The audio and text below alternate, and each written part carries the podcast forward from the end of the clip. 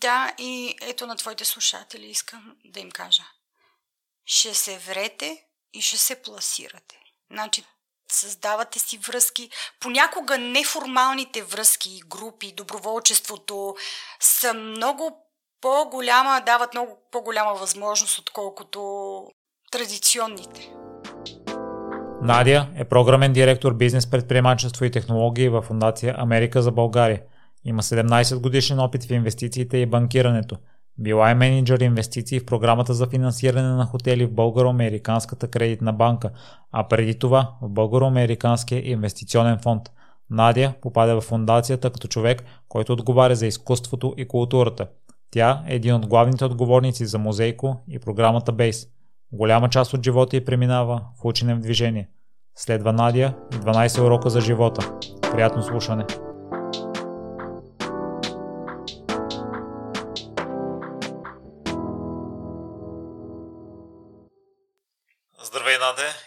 Изключително съм горд, че ще споделим следващите минути, часове заедно. Здравей, Миро! Благодаря ти, че ме покани.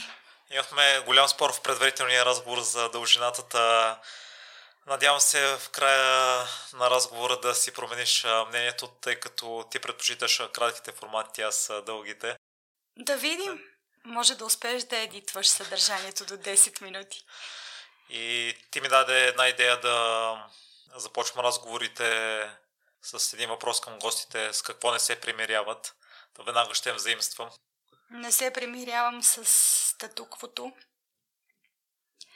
Не се примирявам с простотията. Не се примирявам с това, че имаме една прекрасна страна, от която по някакви причини не можем да направим хубава държава. Именно такава е идеята на предаването да запозная слушателите с личности като теб и да получат вдъхновение да развиват идеите и смелост. Един от ролевите ми модели е Рич Роуи в последния епизод. Той говори за посещението си на състезание във Формула 1 и покрай познатите му е имал достъп до пилотите, до инженерите и съобщи, че звездите са обикновени хора като нас. В предварителния разговор, който водихме ние, между другото и аз си мислех това, но в предварителния разговор, който водихме ние, ти ме разобеди и смятам, че си специална. Слушателите ще разберат за това.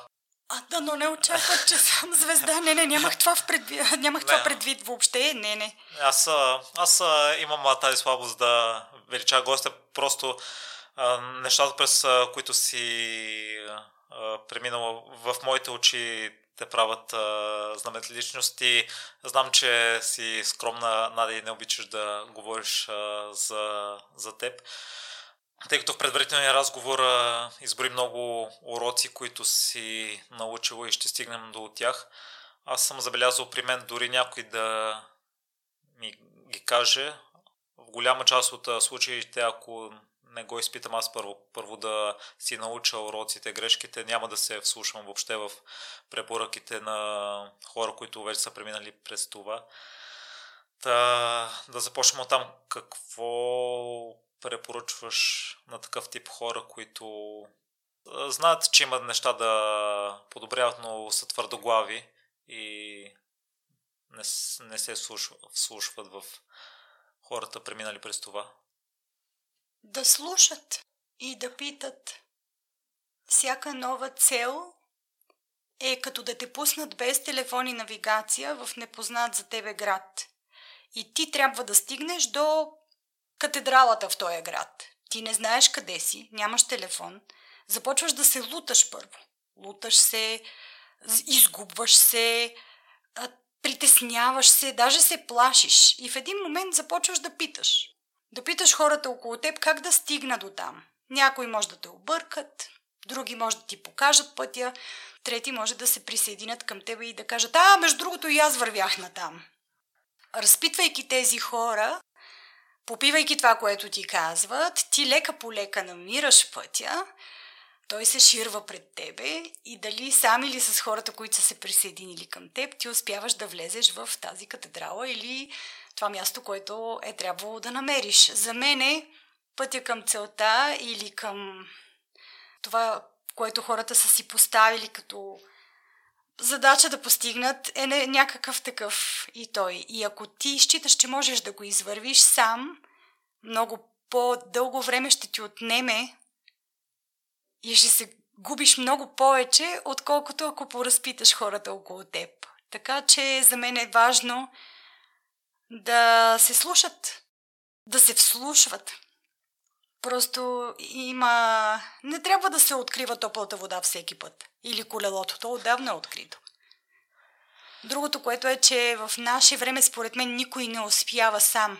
Много трудно е сам да постигнеш всичко.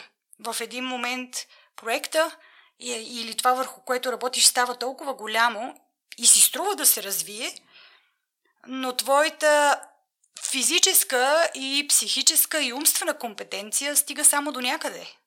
Ти можеш да извървиш част от този път, но няма да постигнеш нещо, кой знае колко значимо. И затова е нужно хората да могат да слушат и да работят с другите.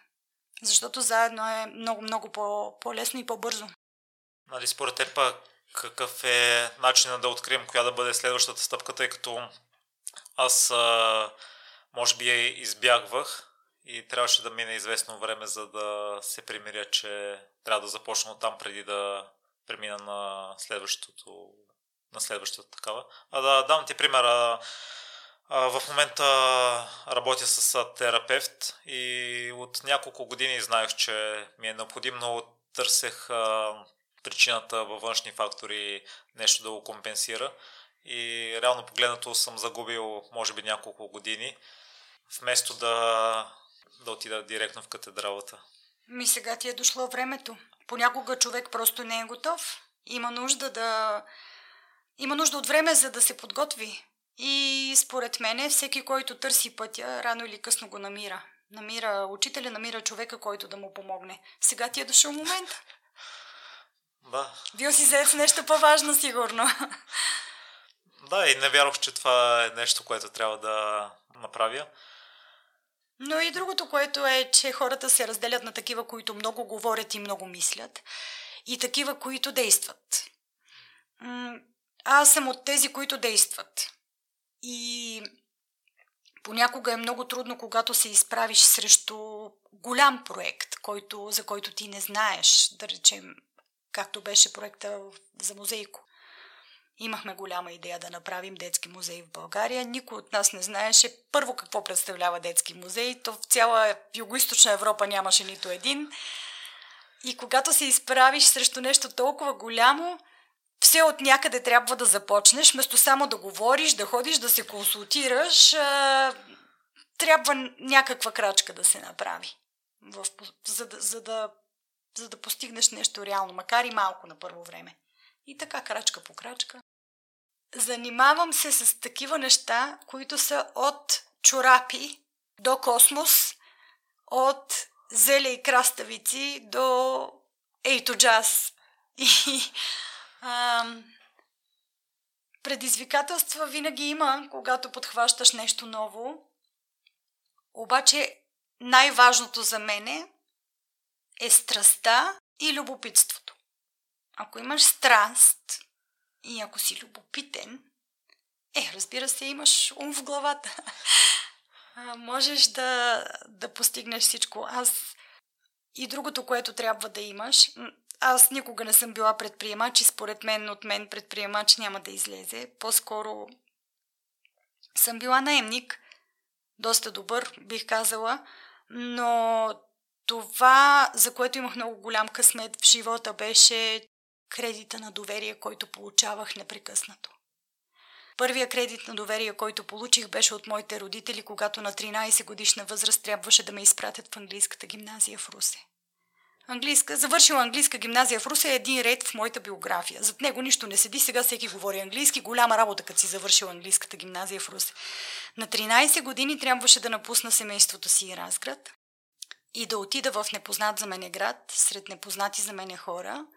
И отличничката в Разград се превърна в някаква средностатистическа провинциално момиче средностатистическо, което те първа трябваше да започне да се доказва в едно общежитие с 17 момичета в една стая, където банята беше в мазето, а ние живеехме на тавана, при такива незгоди. Това беше първия кредит на доверие, който получих от родителите си. След това получих невероятен кредит на доверие от моите работодатели, който имам и до ден днешен. Политиката им е да избират хора, които преценяват, че могат да се справят и да им кажат ето, справяй се. И ти трябва да започнеш да се справяш. Няма как. И с, разбира се, менторство от тяхна страна и, и съвети, когато се наложи, но ти си там и трябва да действаш. Няма кой да те чака. И Наде, по какъв начин си изградил това доверие в родителите си на такава ранна възраст? Предполагам, че са били убедени, че са ме възпитали добре. Може би се оказаха прави в крайна сметка. И в детството ти ми направи впечатление, че 6 години си свирила на пиано. Аз се възхищавам на спортистите, но музикантите спадат според мен също в идеята за това, че се изисква сериозна дисциплина и усърдие. Та, какво ти даде пяното и как преминаха тези 6 години? По дисциплина аз нямах. Аз бягах от уроци. Майка ми е привърженик на демократичните принципи и ме попита, аз бях на 6 години, искаш ли да те запиша на уроци по пияно? Разчитайки на това, че аз когато кажа да, тя може да ме държи отговорна за това да ходя редовно и а, понеже съм супер музикална, обичам музиката, обичам да пея, аз по-късно тръгнах и на хор а, в една далеч по-зряла възраст, но в детската музикална школа в Разград. Ходих аз година-две, след което започнах да бягам, защото децата играят на индианци апаши, ходят от среща на кино, аз по цял ден трябва да свиря, което е непосилна работа, но м- в края на шестата година сама научих първа част на лунната соната.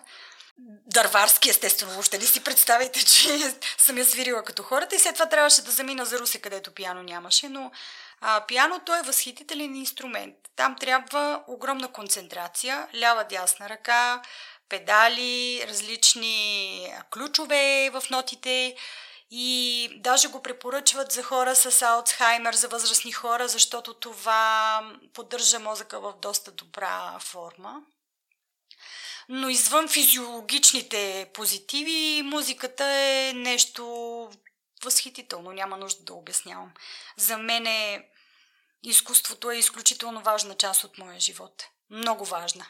То ми спаси живота в един момент, а, когато беше голямо напрежение в банката, където работех. Имах две малки деца и тичах от работа в къщи, от къщи на работа и а, тази напрегнатост на ежедневието и м- просто щях да прегоря.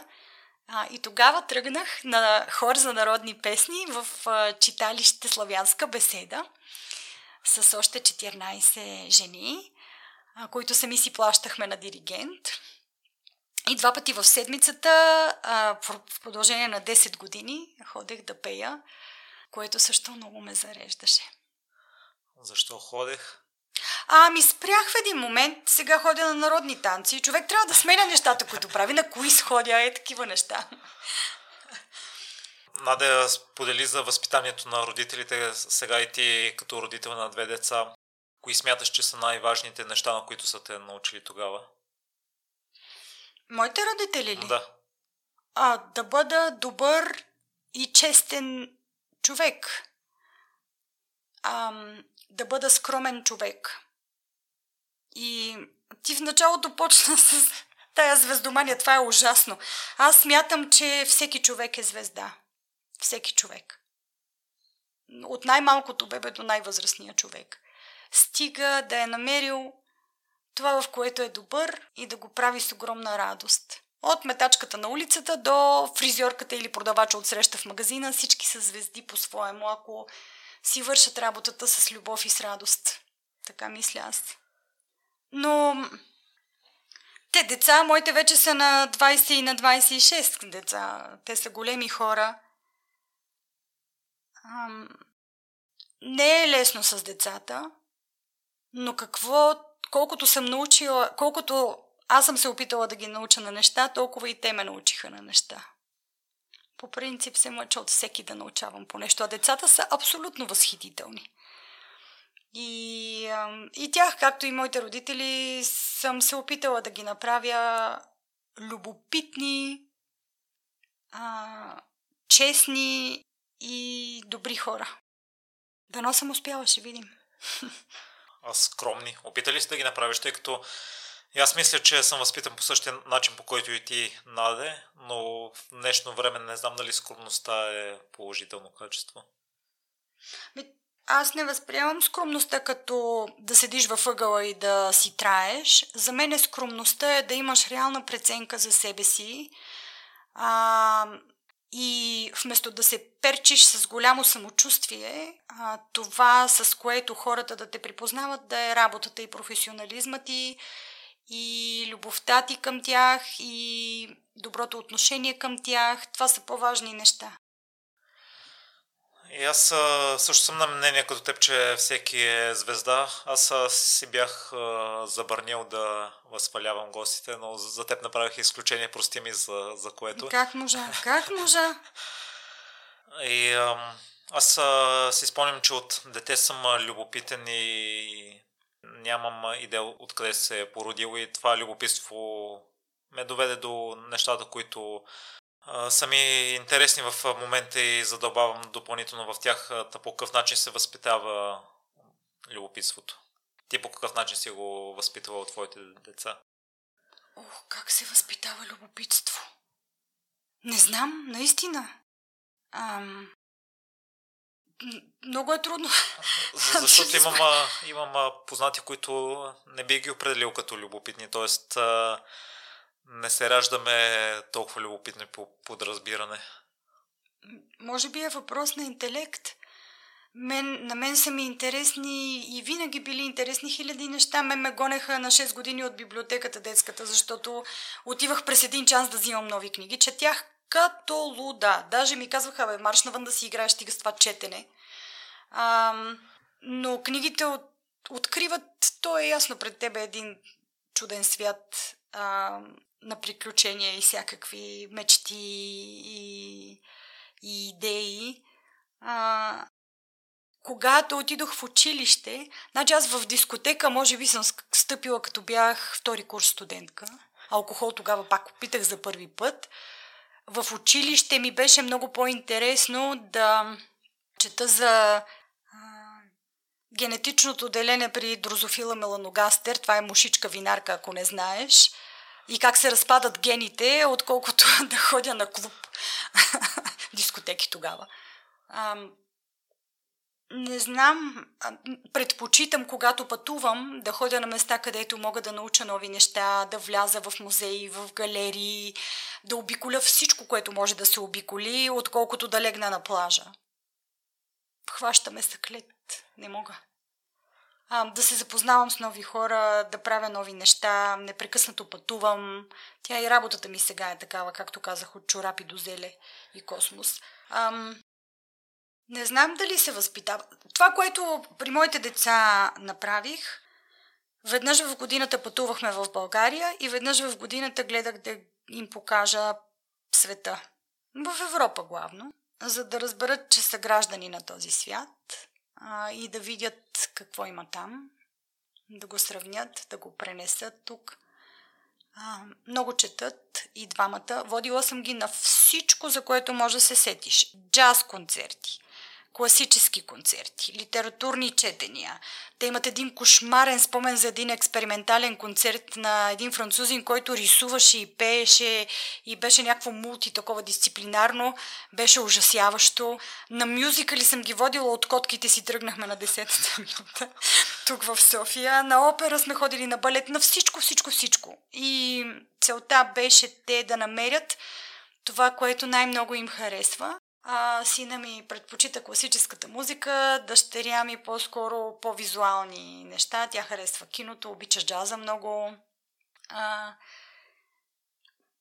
приказки, книги, много-много сме чели. И може би това е да... Те винаги децата, моите деца са ми най-добрите приятели. Ам, не съм била някакъв назидателен родител. Аз мисля, че този тренд се смени след като соца падна. Нашите родители са били авторитети и учители, а сега с авторитетите не се получава много. По-скоро искала съм да са ми приятели и вярвам, че са ми. Браво, че бързо се учиш и се адаптираш. Да. И това пак е въпрос на, на интелигентност. Емоционална и изобщо. Ти вече избори толкова много неща, с които се занимаваш и преди малко споделихме, че всеки може да бъде звезда в това, което е добър. Ти в кое смяташ, че си добра? Коя е твоята супер сила? Моята супер сила е, че съм човек, който може да започне един проект и да го доведе до самия край. А стартър, не знам. а, а, имам първия проект, който доведох до много успешен край, беше програмата за кредитиране на хотели, която направихме на времето в Българо-Американския фонд. Между другото, на 12 ноември се навършиха 30 години, откакто дадохме първите кредити в Банско. Те бяха малки, между 3 и 5 хиляди долара, за да могат хората да си направят бани и туалетни към къщите, да си направят къщи за гости тогава. А, пистите бяха на 17 км по един път, който беше като влакче на ужасите.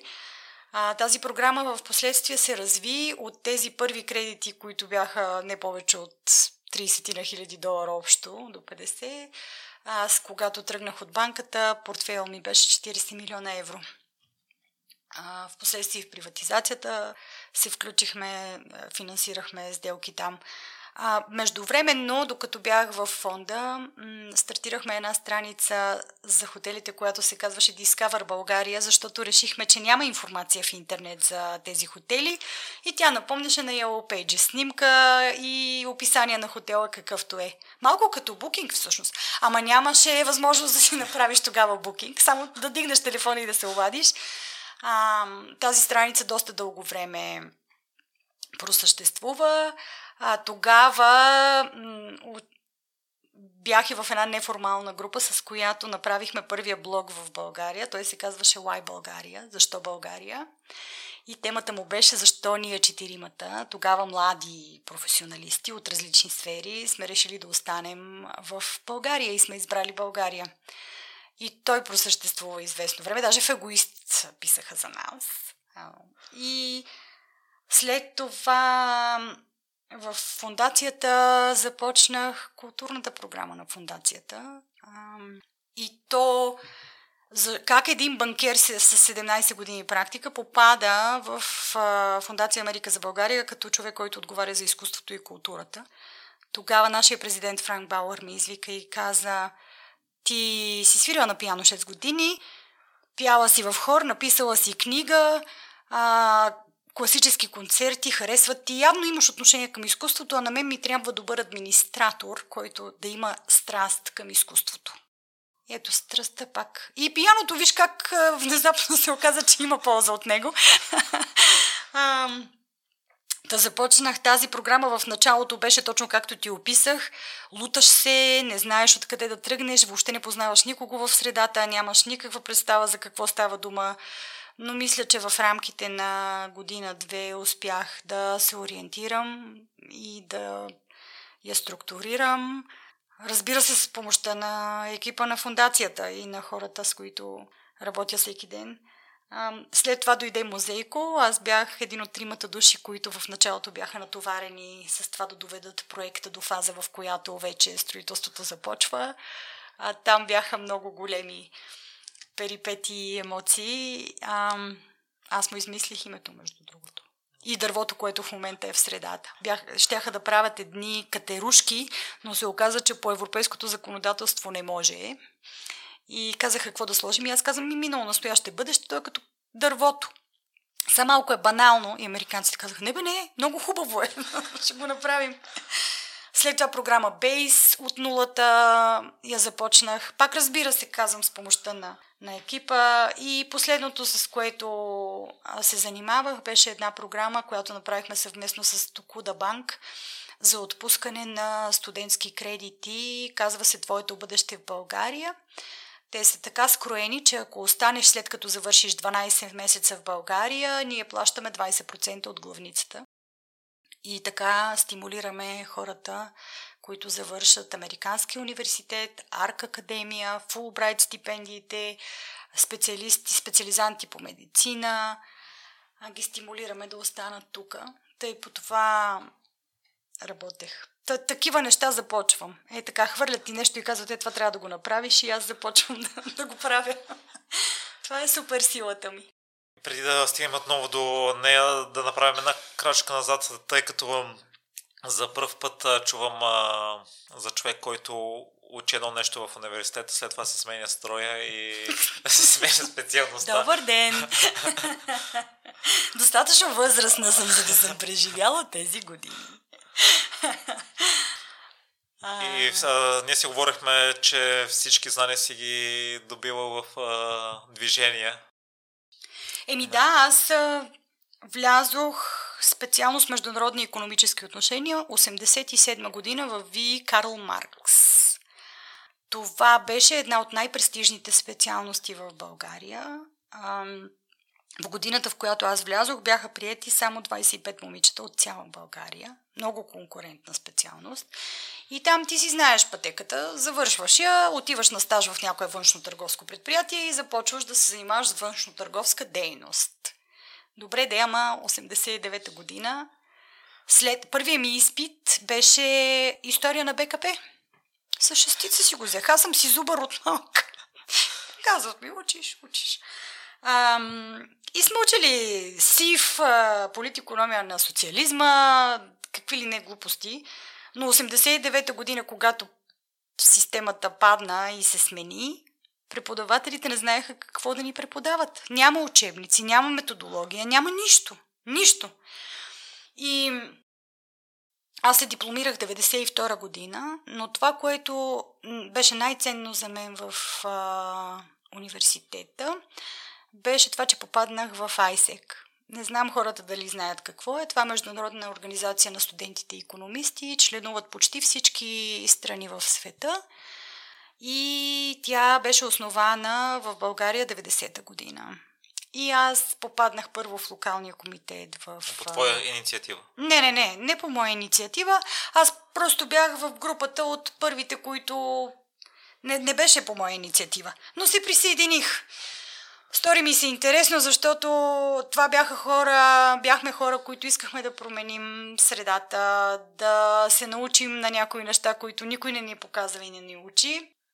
И там за първ път а, се научих на Project Management, защото ходиш, набираш средства, с тях правиш конференция, каниш участници от целия свят, трябва да ги посрещнеш, да ги настаниш, лекторите да ги посрещнеш, да измислиш програмата, да отпечаташ брошури, тогава беше да привлечеш участници, да рекламираш и защо, разбира се, това не го правиш сам отново, работа в екип и това беше супер важно. Имахме си, правехме си екипи, които приемат този проект и го правят. Беше голям купон между всичко, освен всичко друго.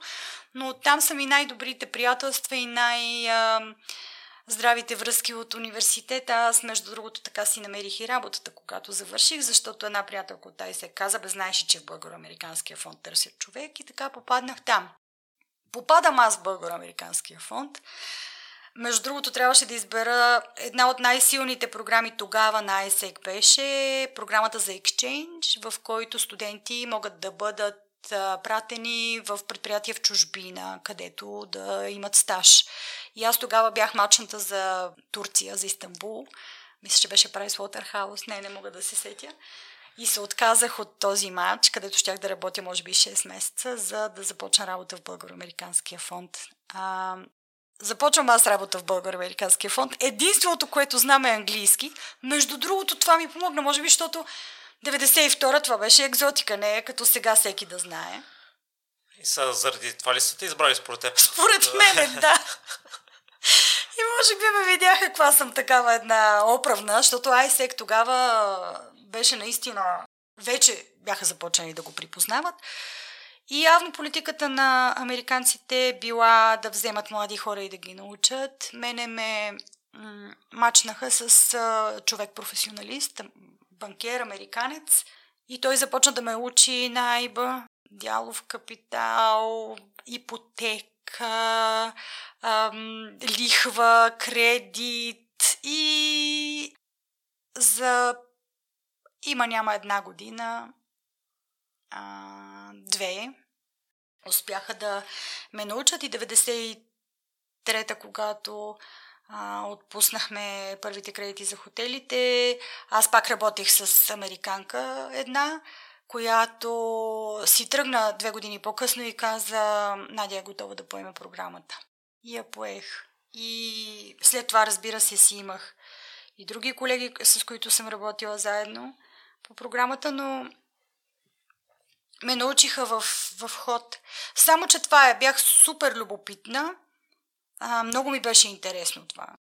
И така, в хода на нещата. Пък и сигурно съм умна, може би, сега като се замисля. Ми аз като се замисля, не знам идеите за блога за Yellow Pages, видял ли си ги от чужбина или чисто интуитивно? Тази за страницата на хотелите беше моя идея. За блога не беше моя идеята. Беше на приятели, ама аз просто се включих към тях. Надя, в образованието, което мен може би не са ме научили, а смятам, че в момента е най-важното именно това, което ти е помогнало на тебе, връзките с а, другите хора, защото това е натежало също до някъде в избора ти да те изберат теб. Да, и ето на твоите слушатели искам да им кажа. Ще се врете и ще се пласирате. Значи създавате си връзки. Понякога неформалните връзки, групи, доброволчеството са много по-голяма, дават много по-голяма възможност, отколкото а, традиционните. Поне при мен е било така. И ти, ако си любопитен, ако се вреш, ако искаш да научиш, ако а, си активен и искаш да се запознаеш и ходиш, а, имаш по-голям шанс, отколкото еми аз тук ще си кютам в групата, да си издържа изпитите и така. Какво да стане? Това е тайната да завършим добри контакти и да си избереме доброволческа инициатива и да се бутаме, да любописваме за всяко нещо, което е свързано с да, сега възможностите са много по-големи, отколкото 90-та година. Много по-големи. Но това, което ISEC ми даде, освен Project Management, ние по соца а, не можеше тук така ти да пътуваш където си поискаш. В западна държава пък почти абсурд. И м- понеже нас ни бяха осиновили а, ISEC, а, швейцарската организация, и едно от първите ми пътувания в чужбина беше в Швейцария. И беше фантастично. Колко души 90 и 90-та година можеха да пътуват тогава. Дават ти възможности такива най-различни. Сега има много повече възможности. Много повече и може би е трудно човек да се ориентира, но ще са вречи. И хубавото е, че ти се възползва от възможностите и това ти е отворило много врати. Да. И след а, това именно отново заради контактите си избрана за работа в фундацията Америка за България? Не, там не беше заради контактите. Аз ти казах, там просто заради тази страст, която имам към изкуството и културата. А, и аз образование нямам такова. Аз не съм нито културолог, нито музикант. Но според мен добрият администратор е изключително важен за работата на културните организации, дори на артистите като цяло. Артистите, на тях ролята им е друга, на тях ролята им е артистична. Те трябва да творят а, и имат талант, дали пеят, дали свирят, но не са непременно добри администратори. И това не е много добре, когато има нужда от добър администратор, който може да помогне. Може просто да има двоична система, в която има администратор и артистичен директор, равнопоставени, които движат една институция. Ефектът би бил доста по-добър. И с какво се отличава един добър администратор? Администрира добре. Управлява добре. той е, свет, той е добре економически, може да направи бюджет, може да привлече средства, може да а, назначава, уволнява. И изобщо тая къщна работа, дето като си родител, нали, хамалогията, дето трябва да я свършиш, докато детето свири на пияно или се занимава с спортистични неща. А, администратора е това. Хамалогията. А пък артиста не му е присъщо да се занимава с хамалогия. Трябва да се купат нови инструменти, трябва да се, намери пари, да се намерят пари за ремонт. А ти ги имаш и двете и артистичното и това да си аналитична, това, че си била добра по математика и интересите към културата ли е спомогнало за това? Да не залитнеш в едната крайност? Не знам какво ме попита, я пак. А, това, че си добър администратор, сподели, че артист човек може би няма да е най-подходящия човек за позицията, дори да е специалист в областта, докато ти имаш опит в а, артистизма, имаш и написана книга. Да, книга. Не, не, а, не. Просто така се стекоха обстоятелствата, че аз съм получила много голям опит в това да организирам проекти да набирам средства. Да, математика. Бе, въобще много... По соца а, имаше една, един стремеж на партията да направят от всеки многостранно развита личност, а пък аз се развих като много странно развита личност. Но, между другото, ни правеха едно психологическо изследване в банката, като бях такова, а, на базата на разни въпросници и се оказа, че а, аз съм изключително рядък тип с двете страни на мозъка развити почти еднакво. Тоест, и съм, както съм рационална, така съм и артистична. Не бих казала, че съм, но креативна да го кажем, айде.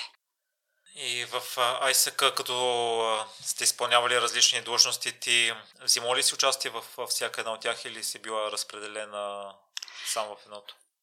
Ами, в, аз стигнах до Националния комитет, където бях, а, отговарях за програмите и проектите. Какво значи програми и проекти? Това, са, това бяха международни образователни конференции, които правехме а, тук в България на теми, които тогава бяха важни за развитието на економиката и финансите. Ам, така че съм управлявала проекти и там. Но аз ти казах, това е нали, да, да, от всичко от Айба да набереш парите, да, да не се пак впуска. И Надя, какво наложи промяната от а, това да си програмен директор в областта на културата, за да преминеш в областта на бизнеса?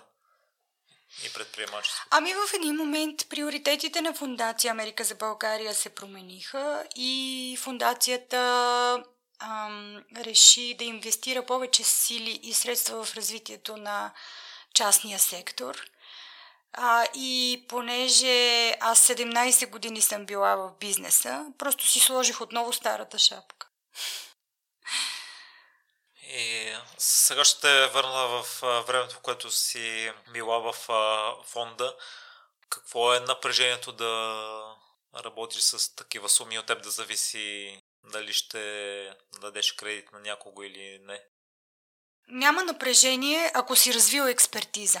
Ние така се бяхме изпедепцали и такъв механизъм си бяхме направили. На всеки, на когото дадем кредит, следиме отчетите и горе-долу какви пари изкарва от това, с което разполага, като брой легла, като ресторант, бар и така нататък, в зависимост от това в какъв курорт се намира, каква е сезонността.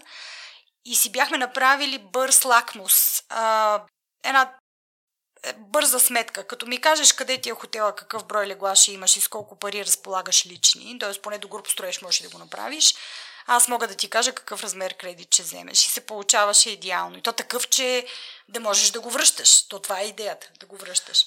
Страхотна експертиза бяхме развили. Бяхме наистина най-добрите. Много бързо реагирахме. Това никога не е била нито фонда, нито Българо-Американска кредитна банка не са били, както обичаше да казва Франк Бауър, нашия президент, финансова шведска маса. А, ние по-скоро сме били а, бутикови работехме с клиентите индивидуално, спрямо техните нужди. Бяхме много ефективни, ние никога не сме имали много офиси страната и с огромна страст и желание си вършихме работата. До ден днешен ми се обаждат. Толкова време мина. Хора, с които съм работила. Но беше, много бяхме всеотдайни и сме работили в изключително трудни времена. 97 година януари моя син Симеон беше на 6 месеца, когато нас ни изпратиха командировка в Албена, защото тогава а, Ремедето, работническо менеджерското дружество, искаше да приватизира курорта. Те успяха да го направят, между другото. Не с кредит от нас, но търсеха тогава възможности и се обърнаха към нас.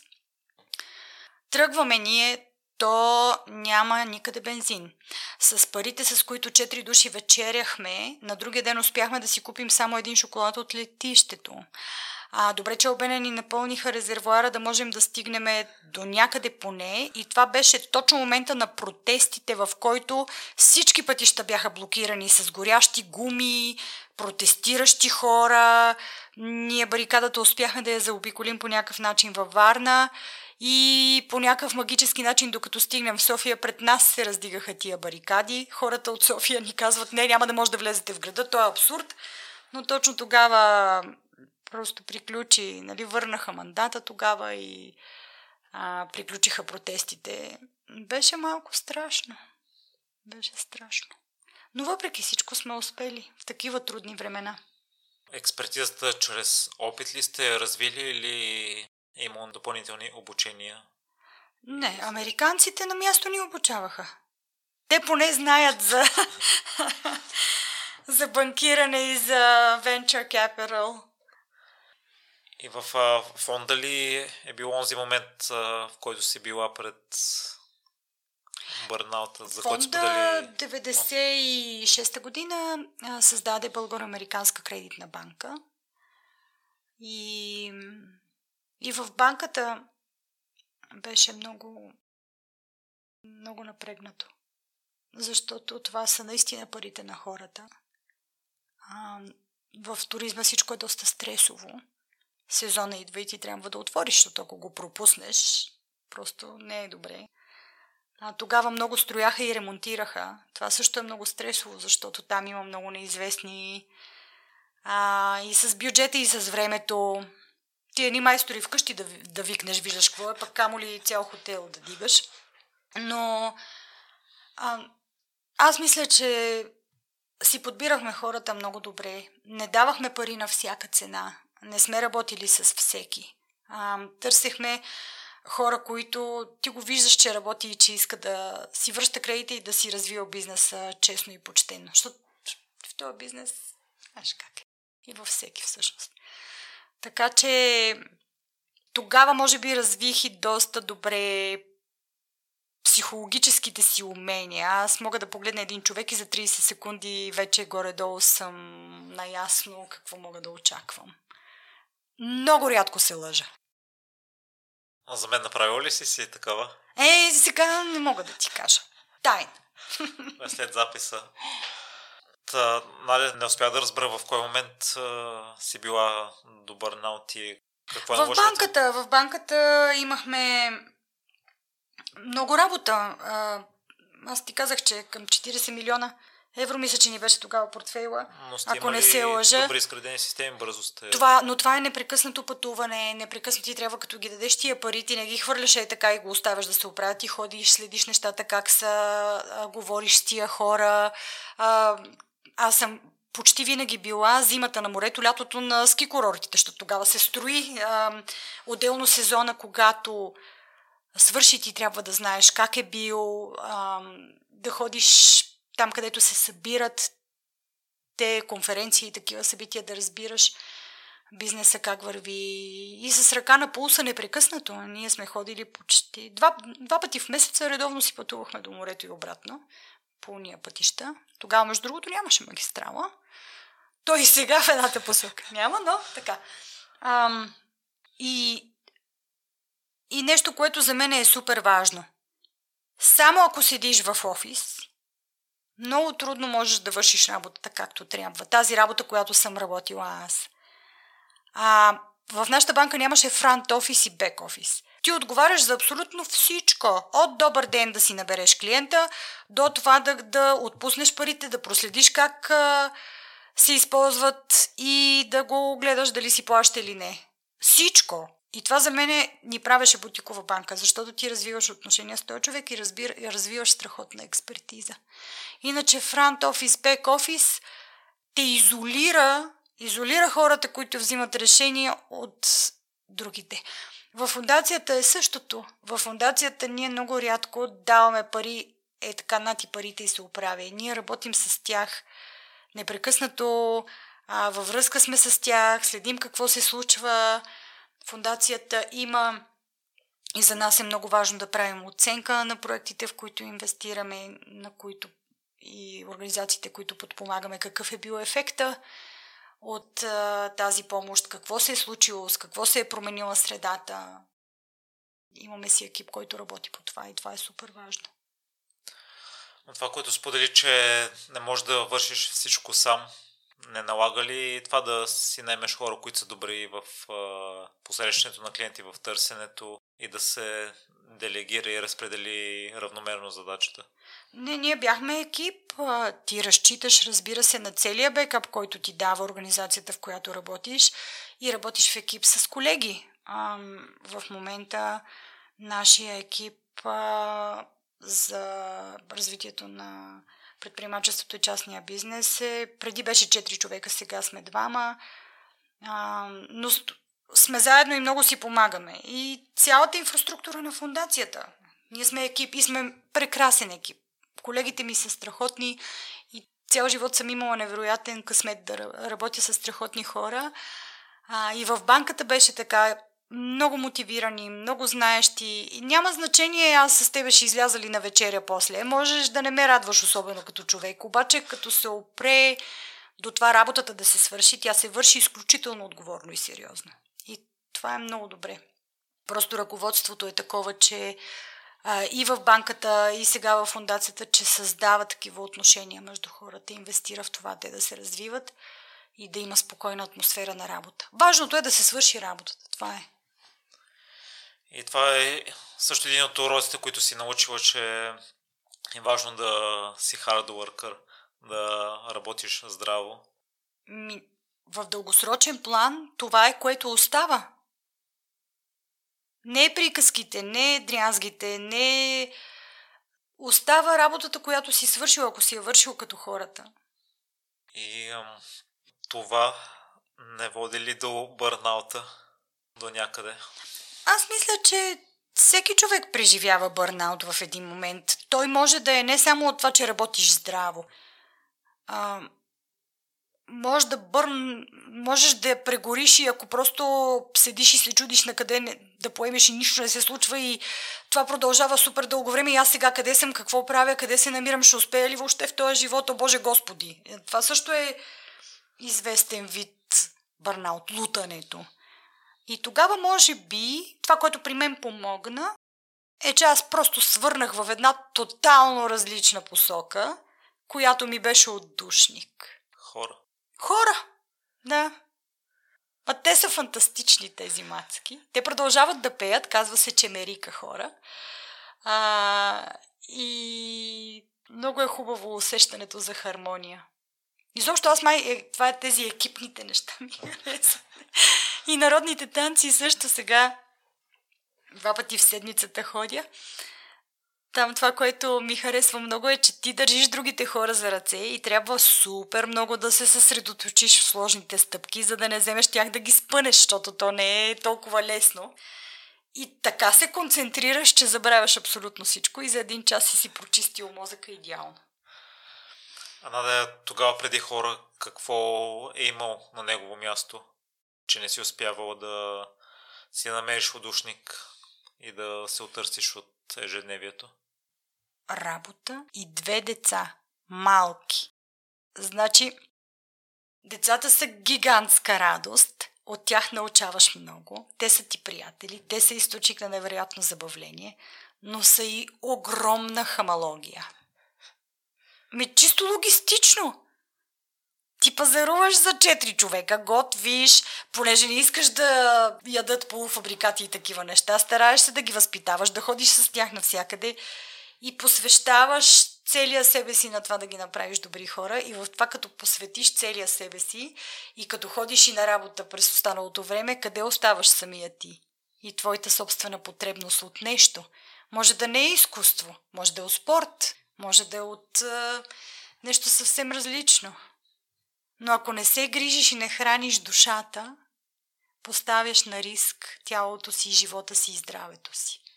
Моята душа иска да яде. Не знам за душите на другите. Моята душа е гладна. Трябва да се храни. Душата, детското в мене, аз страшно много обичам игрите. Мисля, че играта е изключително важна за любопитството и за ученето и за начина по който възприемаме света.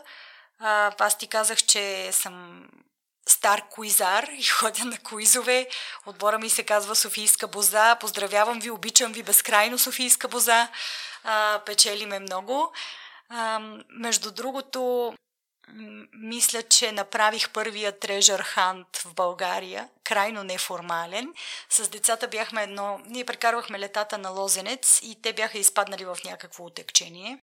Аз минах и бързо събрах рекламните картички от заведенията и им направих през целия лозенец една игра, с която от картичка на картичка да стигнеш по маршрута и ако успееш да се върнеш при мен, те черпя сладолет.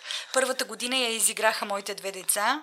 На следващата година децата бяха 30 и хората в Лозенец ме гледаха като луда как посред пек 12 часа на обяд аз ходя и завирам в разни сакси, зад коли, картички. Слава богу, никой не прекъсна веригата, та пак ядоха сладолет. Но това си го спомнят и до ден днешен има много, много мил спомен. Направила съм, смея да твърдя, най-големия куиз в България на първата конференция на Фундация Америка за България решихме, че събитието, с което а, можем да разчупим леда и да накараме хората да се запознаят е квиз в три кръга. 600 човека го изиграха и а, много беше приятно за мен да видя как. Отначало влизат, всичко е много формално, а, много внимават, не могат да се отпуснат и да се запознаят. Аз ги бях смесила нарочно да седнат различни хора на различните маси и в момента, в който първия коис а, го раздадохме, главите се събраха и започна едно жужене. А, винаги работи това. Винаги работи. И ако някой има нужда от кои с кръгове, аз имам безкрайен ресурс. Правила съм и за други хора. След този във фундацията ми се обади една учителка от Кобрат, която каза, искаме да наберем пари за децата да отидат на екскурзия някъде. И аз си казах, с кого ще го правиш това? Ми с родителите в Кобрата. И аз казах, добре, ще ти пратя три кръга. Единия ще го направя специално за вас. Той е за Лили Иванова. Трябва да свържат текста с заглавието. И тя след това ми се обади и каза, събрахме парите и такова пеене падна. Винаги работи. Ходим на благотворителните куизове на Сидър фундацията а, редовно. Защото това е и могъщо средство да се набират пари, добро средство. А, играем бордови игри и защо играта е важна. Това според мен също е добър начин за нетворкинг, за набиране на нови познати. И това, което си направила ти е било чудесно да разбъркаш. А, ние го правим редовно. На почти всички наши събития го правим и работим много добре. Аз като бях на Able Weekend в Варна, с това започна опознаването с различни игри. Да. Много бързо, много бързо става. И Наде, като ти си заменила семейство в някои дните с хора, съпругът ли ти те отмени? Тогава. Да, и аз съм много благодарна на майка ми и на свекърва ми Светла, Светла и Памет, които много ме подкрепяха и ми помагаха с гледането на децата също. А кои бяха симптомите, които ти усети вътрешно, че си каза край, трябва да отдам време на душата и да отида на хора? Бе, като мишка в лабиринт. Ти тичаш, тичаш, тичаш, тичаш. Страшно много се уморяваш и нещо ти липсва. Всичко става сиво. Няма цветове. Не е било депресия, не е като да легна на дивана и да реша да умра, не. По-скоро всичко беше сиво и монотонно. А пък аз сиво и монотонно не мога да живея. А, те, децата идваха с мене. Тя не да беше на две, когато тръгнах аз. И тя много бързо научи да пее втори глас на всички песни, между другото доста добре. Ръмжеше с мен. И Надя, по какъв начин си успяла и да изградиш приятелство с двете ти деца при това натварено ежедневие? Хем да сумяваш да си добър служител, хем да сумяваш да си добра майка. Еми, все пак това е работно време. А, стремях се така да си организирам работата, че да я свърша в рамките на работния ден, да не се разсейвам, да не хода да пия безкрайни кафета, да пуша цигарки. Просто мобилизирам се, за да си свърша работата в работния ден и уикендите, разбира се, и вакансиите сме прекарвали максимално заедно. Има начин. Между другото, другата ми суперсила е, че съм изключително организиран човек. Има начин, когато човек реши. Кои са ти триковете, тъй като в миналото не сме имали изкушения нямало е интернет, нямало е телефоните и лично аз забелязвам, че по-лесно успявах да се концентрирам, докато в момента има прегради в това и дори да ми се иска някой път, не успявам да съм на 100% оптимален. Нямаше ни GSM ни интернет. да не продължаваме. ами, не, и аз от време на време се разсейвам. Те, вече казах, децата пораснаха, ам, напрежението не е толкова голямо, колкото беше преди. Ам, но за мен е важно човек да прекарва времето си смислено в нещо, което обича. Когато COVID удари и ни изпратиха хоум офис. Аз никога не съм била хоум офис, човече. Аз винаги съм била в офис, не съм била в хоум офис. И сега какво да правя, защото вкъщи един организиран човек, на когото децата вече са големи и си излезли от къщи, може много бързо да си направи нещата така, че да разполага с много време. И тогава и работата намаля, защото все пак повечето от нещата, които правим са публични а, много хора ги посещават и изобщо са по-масови. И си казах, ами така няма да стане, аз тук сигурно ще се побъркам.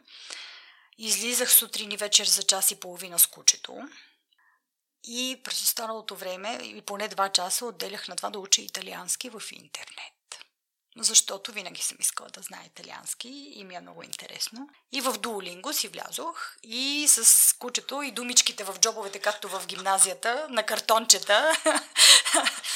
Започнах да уча. Ето, като се замислиш, не ми трябва толкова да знам, че една маймуна седи на пейката в градината и яде ябълка, макар че те почват по някакво по някаква странна причина за мен с маймуни, пчелички и такива неща, на мен ми трябваше да си поръчам две бутилки вино и да поискам храна, нали? Горе-долу това е важно. Понаучих го. Отрепетирах го в Сицилия, бяхме преди известно време и в едно агритуризмо, един селски хотел, който е по средата на нищото. Просто Ама наистина в средата на нищото, обръщат ти се огледалата на колата от това, че пътя става супер тесен. Викам, боже, къде дойдохме? Баба Анка и дядо Тото. Те английски не говорят. Имат си там едно ресторанче с 6 стаички. И се разбрах превъзходно с тях. За внуците си говорихме, а, те ми разказваха децата им къде били, а, уточнихме менюто, така че маймуни не видях, между другото, за какво ми е тая дума, не знам, но нищо. И не случайно си избрал италиански, тъй като в предварителния разговор си говорихме, че няма място, което не си посетила на земята, но въпреки това Италия определи, че ти е най-любимата. О, има много места, които не съм посетила на земята. Всъщност, а, много ме. Аз не съм пътувала чак толкова. В Европа, в Европа съм пътувала много. В Штатите съм била, в Тайланд съм била.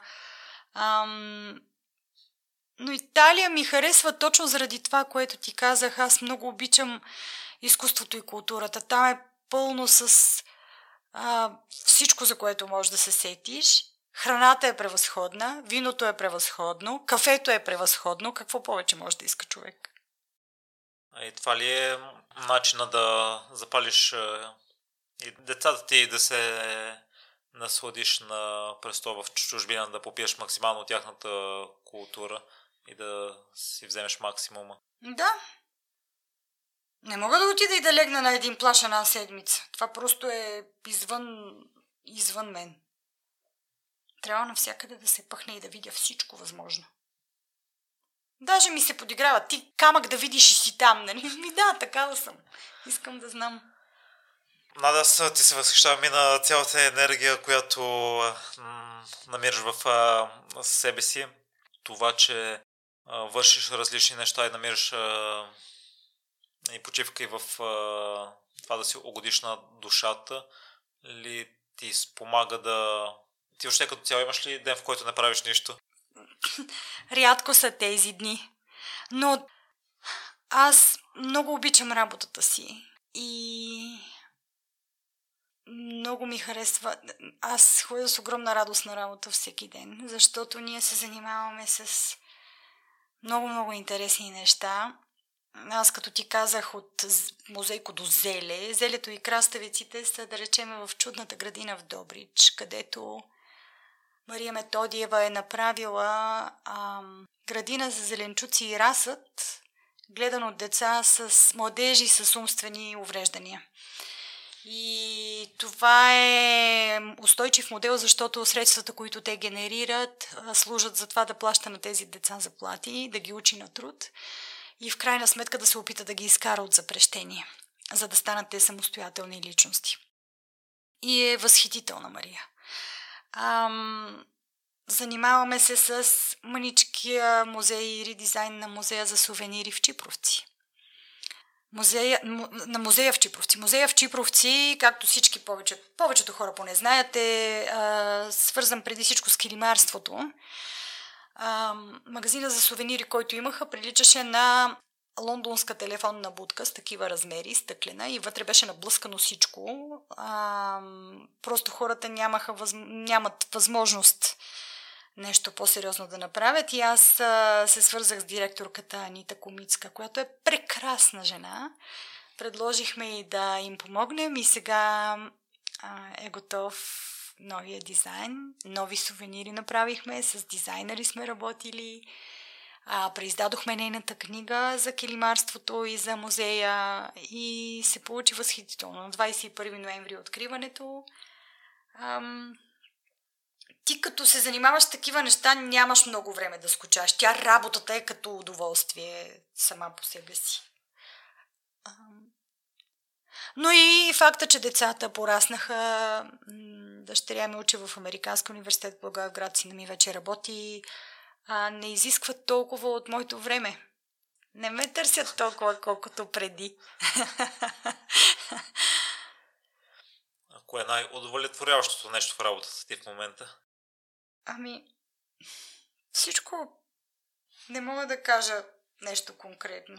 Радвам се, че съм част от такъв чудесен екип и че имаме възможност да експериментираме, да намерим онези малки искри, ам, които с малко помощ могат да предизвикат голями боен огън.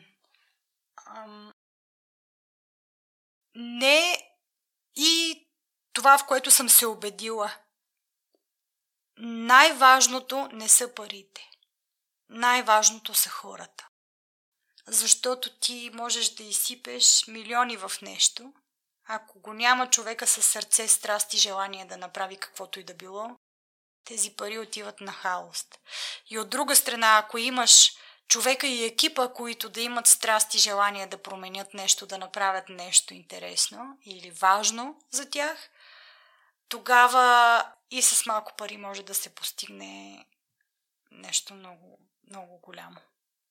Страстта и любовта към това, което правиш и желанието да направиш промяна са нещата, които движат напред света, според мен. Не парите. Money make, makes the world go round. Не знам дали е много вярно. Вчера чух в един епизод, че до някъде да си успешен трябва и да си наивен. А, та, виждаш ли го и това в хората? Тоест именно заради страста и любовта, понякога може би си прекалено наивен и заради това успяваш. Наивен или луд? Ми, да. Да, има чисто луди хора. Не знам наивни дали са, но са чисто луди хора. А, един от тях, например, е Борис Бегъмов, който се е изправил срещу река Дунав и е казал, аз ей тук сега ще направя веломаршрут. Всички велосипедисти спират до границата на България с Сърбия и не влизат в България въобще, защото няма инфраструктура, няма информация за това къде отиваш, къде можеш да ядеш, къде можеш да спиш, какво можеш да видиш. За инфраструктурата не искам да говоря просто. Но той се е изправил и е казал, аз ще направя Дунав Ултра. Такова събитие, че да идват повече хора и да продължават след границата с Сърбия в България и да стигат до Доран Колак и да знаят къде отиват, какво виждат и какво правят. Луд ли е? Съвършено луд. Има много примери такива. Но по принцип хората се съпротивляват на промяната. Ти също си признай. Съпротивляваш се на промяната. Човек обича зоната си на комфорт, това на което е свикнал. Ма сега защо ще ги променяме тия неща? Ама те си както трябва. И само лудите и наивните и оптимистите могат да направят нещо според мен. Важно е да е оптимист човек и да вярва в това, което прави. Друго нещо си говорихме като урок, който си научил, че трябва да се научиш да, да.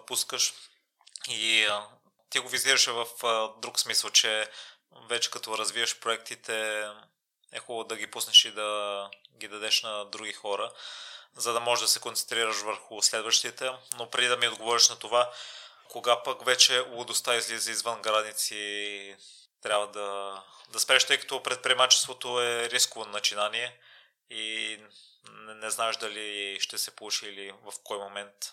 Много често в Бейс ме питат това, защото аз освен, че а, участвах в създаването на тая програма, изграждането тук, аз съм и лектор по финанси и математика. Супер интересно нещо. По финансови прогнози в бизнеса и планиране.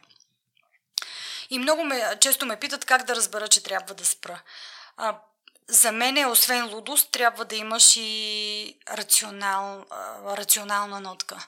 Трябва да следиш много внимателно какви са тенденциите. Ти като предприемач можеш да почувстваш кога това, което правиш, няма шанс да се развие. Ако никой не ти се обажда в продължение на 3 месеца или виждаш, че а, нашия разговор тук не го е слушал никой и следващия никой не го е слушал, значи може би не правиш нещо както трябва. Или трябва да го промениш, или трябва да се откажеш. Но трябва наблюдение и анализ. Трябва да си водиш някаква статистика и трябва да следиш и да анализираш резултатите. Защото иначе вървиш на сляпо и да стане какво че е. Ма то пък не става какво че е. Добре, като лектор в тази област някои важни неща, които биха били от полза за слушателите? Ми, бизнес плана е важен. А, важно е да можеш да представиш своя бизнес в рамките на 3 минути изключително добре, без да се впускаш в подробности, не се знае кога ще ти се наложи. А, бизнес плана е важен, защото бизнес без финансиране рядко може да се развие добре. И за да привлечеш инвеститори, трябва да им покажеш и да им разкажеш за какво става дума. Абе, ако се запишете в Бейс и дойдете, ще разберете за какво става дума. Нещо допълнително за Бейс искаш ли да споделиш, Надя? Ами, програмата е прекрасна, според мен. Тя дава веднъж този... Годишно ли, веднъж годишно ли се провежда?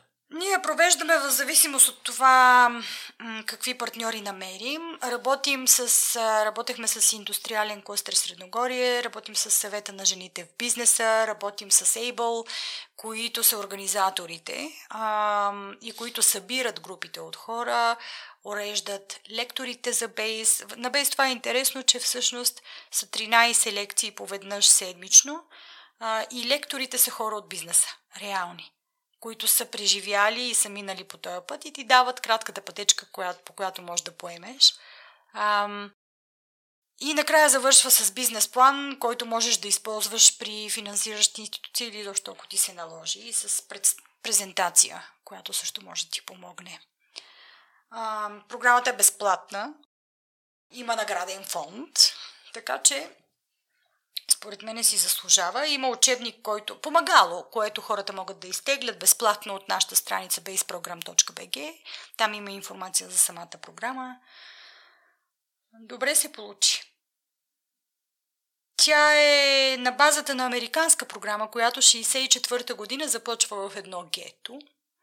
Един човек от гетото казва, на мен ми писна да съм беден и сега ще направя нещо. И започва да кани хора от бизнеса, които да говорят пред неговата общност какво трябва да се направи.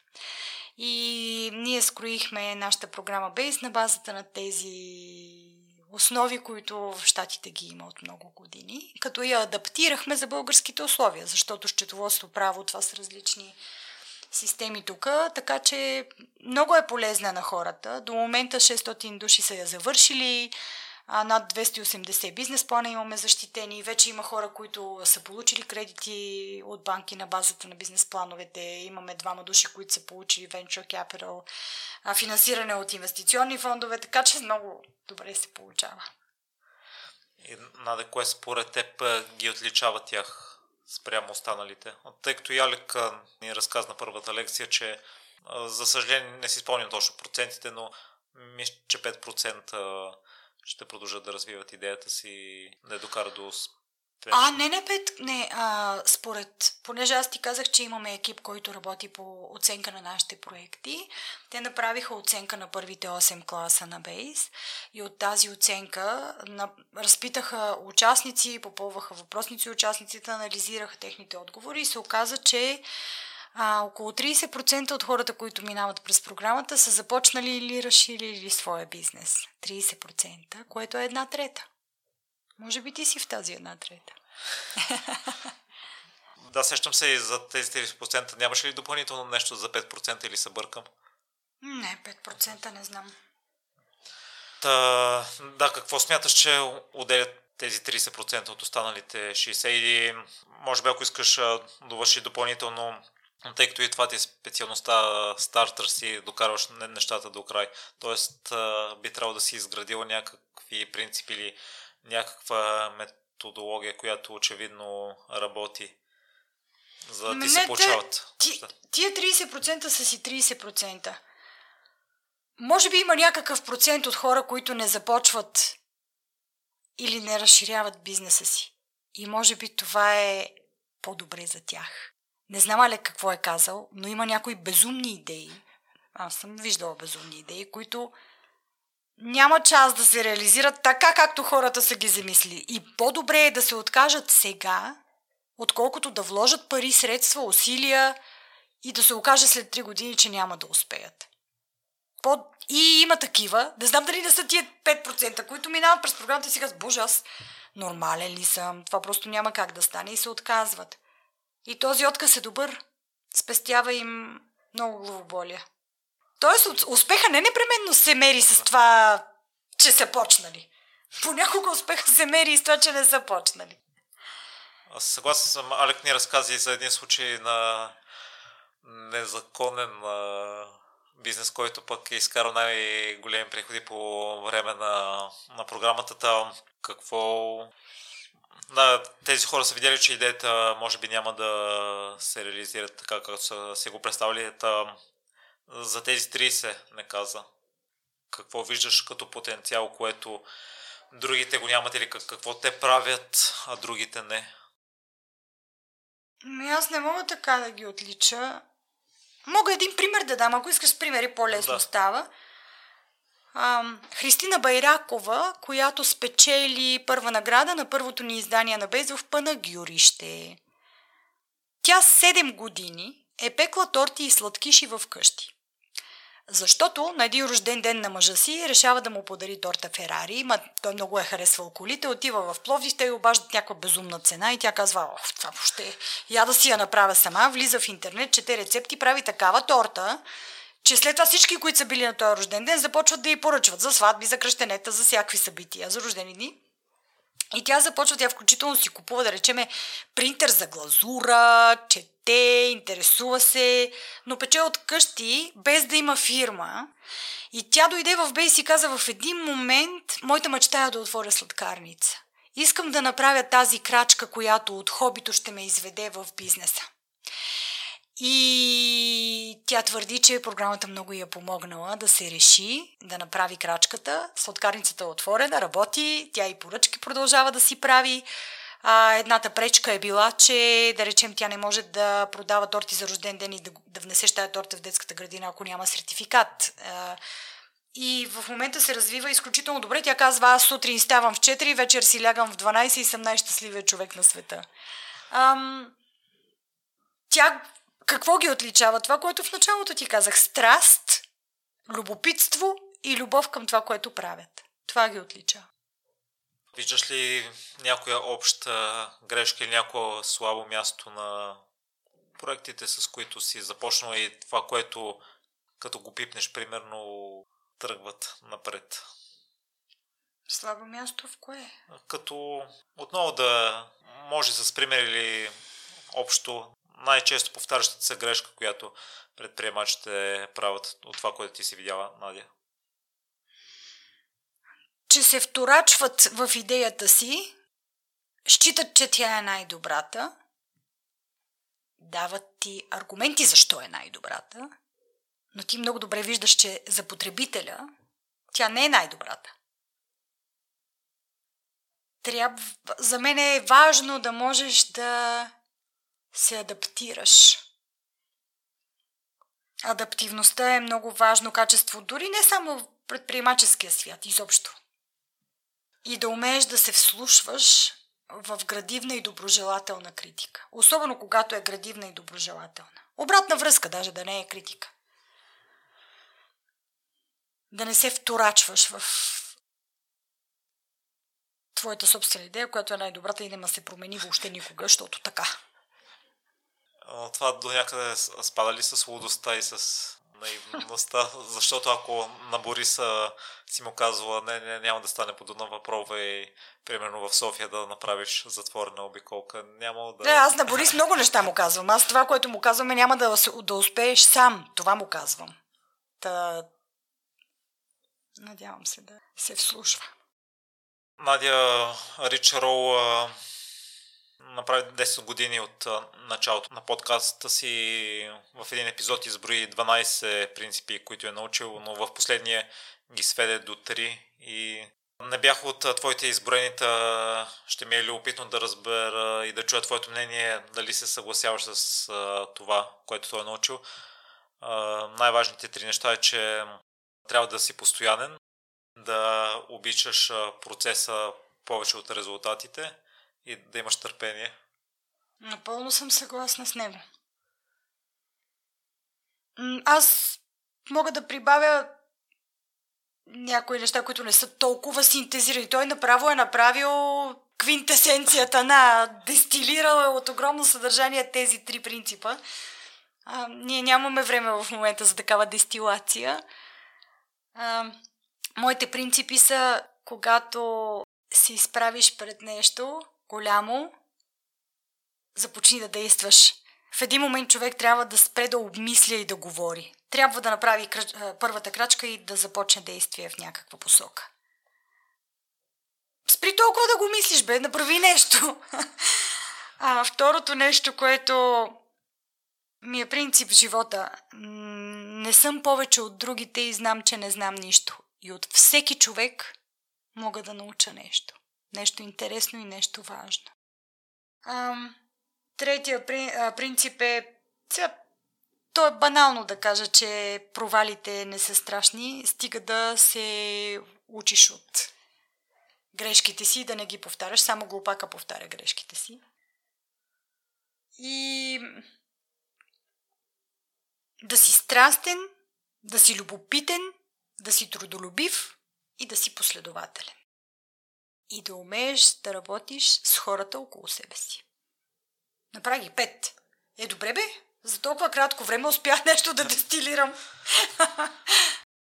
Тъй като а, заради любопитството ми ще прочети останалите 9. Добре. Първото е инвестирай в любопитството. Мисля, че е предостатъчно. Е, той копира от мене сега. Ти... а второто е подготовката, че няма кратък път, за да стигнеш до майсторството. Да. Да слушаш. Това също го сподели за нетворкинга, да се учиш mm-hmm. от а, другите. Да си постоянен, вече го казахме, търпелив също. Процесите над резултатите също.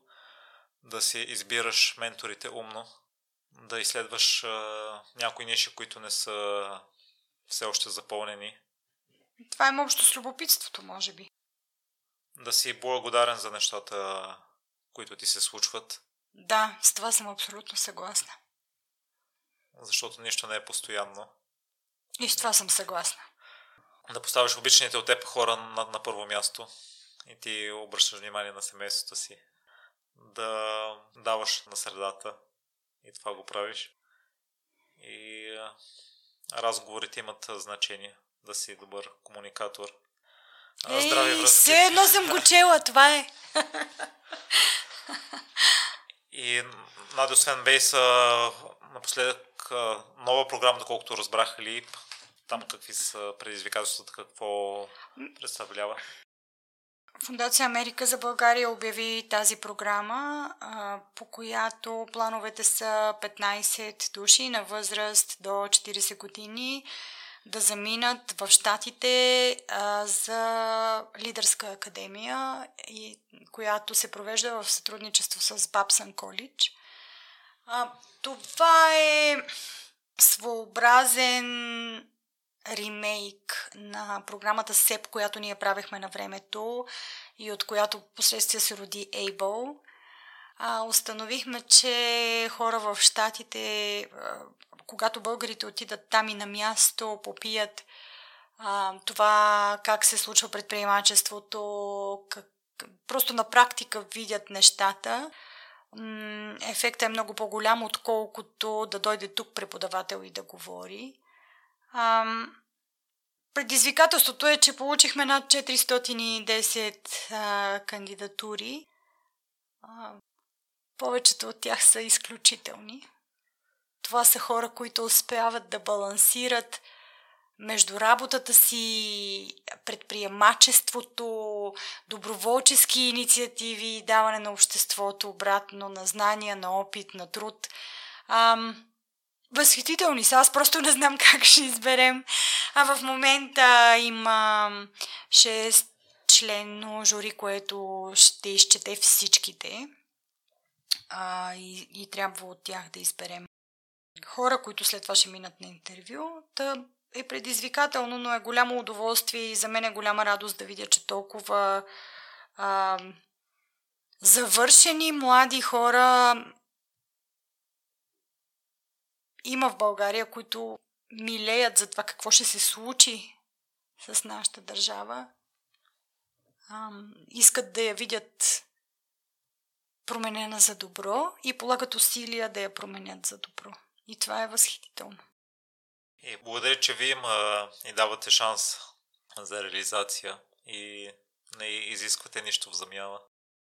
Ами, да.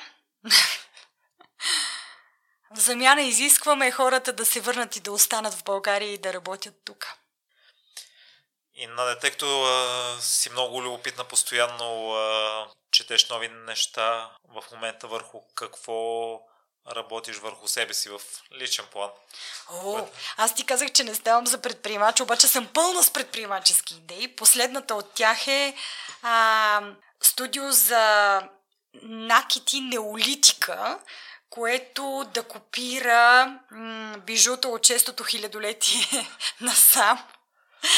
А някои от тях са просто възхитителни. Ето тук ще ти покажа една снимка на един нанис, който, в който има камъчета, има маниста, има два фалически символа, една мида, много е интересен.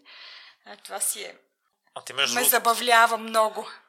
Има прекрасни неща в българските музеи. Има такива артефакти, има такива възхитителни възхитителни неща има. Лошото е, че просто не, за сега не сме започнали и не сме се научили как да разказваме историите добре и да правим тези истории и артефакти достъпни за публиката и интересни за публиката. И това е един друг проект, по който работим в Фундация Америка за България, една музейна академия, в която да свържем а, дизайнери, архитекти, фрилансъри, които да работят заедно с музеите за подобряване на сто, а, разказвачи на истории, сценаристи, визуални а, артисти, които да помогнат на музеите да разказват своите истории по по-интересен начин. Това беше по-скоро свързано с предприемаческата част и ти... Аз се пошегувах да. с неолитика, бижутата. Това, в което, върху което самата аз работя в момента е в сътрудничество с а, Юлиана Дечева. Работим по създаването на а, концепцията за тази музейна академия. Иначе аз работя по няколко проекта, свързани с а, точно това, което ти казах, развитието на разказа в музеите. А, в характера ти, в ежедневието ти, в личностен план, не толкова свързан с някакъв проект. Ми, за италианския ти казах, за народните танци ти казах, ам, но трябва ли човек непрекъснато да работи? Аз не го приемам като работа. А, има момент, в който човек трябва да се отдаде и на удоволствие. Отгледала съм двете си деца, а, утвърдила съм се в работата. Това с което съм безкрайно щастлива, че имам великолепни приятели. Здравейте, приятели! А, изключително умни, интелигентни хора, които, а, с които е прекрасно да прекарвам времето си заедно. Много ги обичам всичките. И пътувам, чета. А последната книга, която сега дочитам е Лято в Бурландия на Момчил Миланов, който спечели ам, награда за дебют на перото съвсем наскоро. Ам... Гледам филми. Последния прекрасен филм, който гледах и който препоръчвам на всички е Белгийския крал. Има го в HBO. Той е а, белгийско-българска продукция и е една много деликатна и много симпатична комедия. Много ми хареса. На Синелибри гледах много кино. На театър ходих в Народния, гледах Орфей напоследък, който много ми хареса. Той е доста противоречива постановка. Някои го харесват, други не, но на мене много ми хареса. По галерии ходя като една пенсионерка. Така в Софийска градска галерия има великолепна изложба на жените в изобразителното изкуство. Абе така. Наде, в предварителен разговор си говорихме, че ти обичаш епизоди до 10 минути. Сега ти давам тази възможност след това тази част да бъде изрязана, примерно, и да стане отделен епизод. Та, избери ти дали да бъде някакво вдъхновение, някакво послание, някаква последваща стъпка или да синтезираш, да направиш обобщение на това, което си научила на най-ценните съвети. Давам ти свобода да споделиш нещо интересно, каквото си а, решиш. А, че, просто как шах с пешка. Ха, както казах, така се е стекал моя живот, че непрекъснато съм получавала кредити на доверие. Така се е стекал моя живот, че съм работила всякакви различни неща, макар и само за един работодател. Така се е стекал моят живот, че съм работила и работя с великолепни хора. И винаги съм част от един много силен екип. Така се е стекал моят живот, че нямам един с един ден еднакви. Даже една приятелка скоро ми каза, бе, ти даваш ли си сметка, че аз съм на касата тук по цял ден, а пък ти пътуваш и се занимаваш с хиляди неща. И съм изключително благодарна, че така се е случило. Благодарна съм за двете си деца, прекрасни, Благодарна съм за прекрасните си приятели и съм благодарна, че имам възможност, че работата за мен е удоволствие. Това, което сега аз тук да раздавам някакви съвети, не мога, но съм от това поколение, което мина през изключително трудни обстоятелства в живота. Промяната на една система е нещо грандиозно. Даже в един разговор дъщеря ми каза, бе, на мен ми се живее в интересен свят. Гледай ти в какъв свят си живяла. Значи това аз не мога да си го представя как така нямало е интернет. Даже като беше малка, искаше да й купим GSM и каза, аз си отказах тогава и тя каза, що пък на тебе, кога ти купиха първия GSM? И аз казах на 36 и тя млъкна, унемя. много, през много тежки моменти сме преминали. Винаги в мене лично е имало една надежда, че вървим в правилната посока, че с търпение може би ще стигнем там, където трябва да бъдем. Минаха толкова много години и ние все още вървим по този път. И той продължава да бъде все така труден. За голямо мое съжаление и на дъщеря ми и на сина ми им се случи да живеят в труден свят и в много тежки обстоятелства в свят на война никога не съм предполагала, че това може отново да се случи. В свят на криза. Но пък с това искам да кажа, че на, никога, на никого никога не му е било лесно. И но с... И другото, което забелязвам в поколението на децата ми, те са изключително тревожни а, тревожни са от това, че не могат да променят този свят, който не им харесва. Не им харесва на къде върви климата, екологията, енергията, не им харесва на къде сме се запътили въобще. Ам, песимисти са за това, че дори Земята ще оцелее след 10 на години. И въпросът, който най-често ми задават е добре, как да променим това, което не, ми, не ни харесва? И аз излизам с абсолютно елементарното обяснение ми крачка по крачка. Какво мога да им кажа? Или магическа пръчка, която само Хари Потър има. Ам... За мен лично промяната е била аз да направя това, което мога и което зависи от мен и да вложа всичко, което имам, за да, за да променя средата около себе си. Дали това е правилно или не, не мога да кажа включително средата около себе си, говоря за кварталната градинка, която години наред не ми харесваше изобщо и беше оттъпкана. А, и а, аз започнах, понеже в февруари ми е рождения ден и ми подаряват луковици, всички луковици започнах да ги буда в тази градинка. В момента това е най-красивата градина в изток цъфтят лалета, зюмбюли, нарциси. Но аз съм там всяка пролет, излизат съседите и казват, ох, извинявай, ние сега бързаме, не можем. И аз им казвам, аз и не очаквам. Това е нещо, което ме, ме радва. Аз го правя, защото искам да променя това. Ме ме дразни да не е така. И не знам доколко не е много наивно да казваш ми стъпка по стъпка, какво зависи от мене, тук средата около мене, аз да си върша работата като хората, пък то, нали,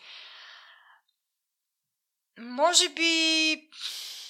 Може би е наивно, но това е в което вярвам аз. Поради липсата на магическа пръчка.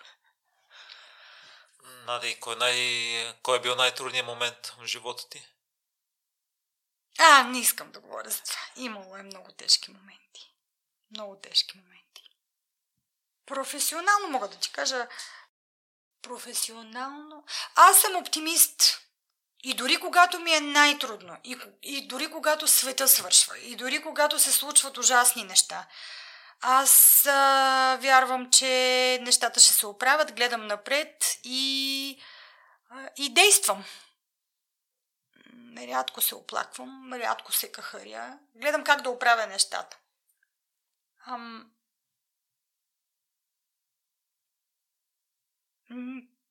Нямала съм. Имала съм много тежки моменти, но не гледам на тях с... Просто те са в миналото. вървя напред и, и гледам напред. В настоящето и в бъдещето. Това е. Миналото било какво било. За хората, които имат интерес към а, инициативите на Америка за България, към сайта.